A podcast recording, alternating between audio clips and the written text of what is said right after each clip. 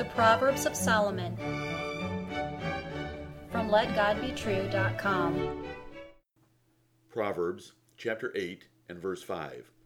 O ye simple, understand wisdom, and ye fools, be ye of an understanding heart. Hear the words of God and Solomon again. O ye simple, understand wisdom, and ye fools, be ye of an understanding heart. Lady Wisdom calls you by this proverb. Will you consider her gracious and precious gifts? She offers understanding and wisdom to the simple and foolish.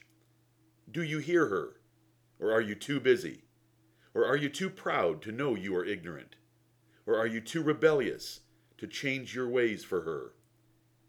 Lady Wisdom says those who reject her must love death. If you disregard her offer, you do so to your own peril. God will bring calamities into your life, and he will laugh when you tremble in fear and beg for his help. He will mock your troubles and your fears. The warning is harsh, but it is truly the words of God. Solomon continued his personification of wisdom in this chapter. Wisdom, the ability to judge correctly, is presented as a woman here and in other parts of the book of Proverbs. It has been said, Hell hath no fury like a woman scorned. It is your prudence to soberly consider the gracious offer of this glorious and terrible woman.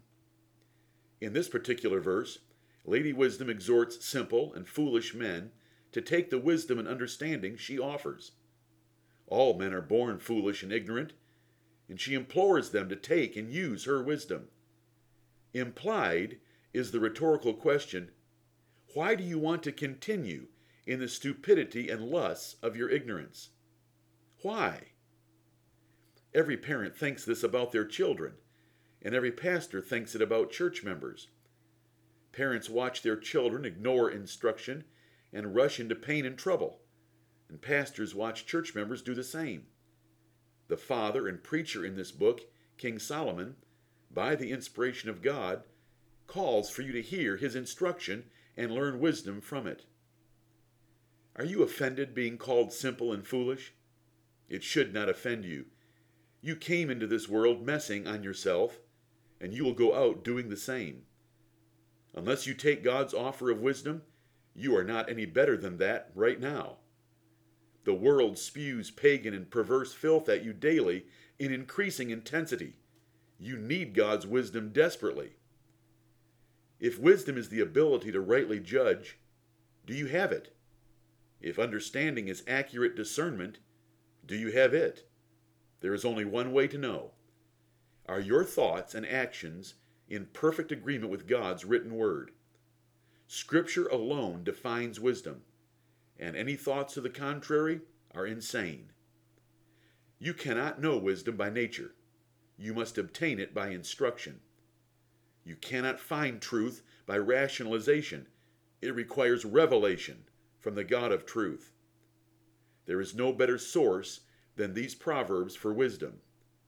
Do you fear and crave their words? The Bible is God's book of truth. Do you love it preached to you? Scripture addresses every area of your life sex, employment, speech, money, eating, children, exercise, driving, thoughts, hair, television, clothing, friends, and so forth. If you think or act contrary to what is written, you have not advanced beyond the diapers that recently protected you, and your thoughts are the braying of a donkey. Why be a fool? Take the offered wisdom and understanding today. How? Humble yourself before God's word and this warning. Repent of your foolishness, repudiate your sins, admit your ignorance, and conform every thought, word, and action to God's holy word. Find a Bible preaching church that emphasizes truth and wisdom and join it. May God bless you. Amen.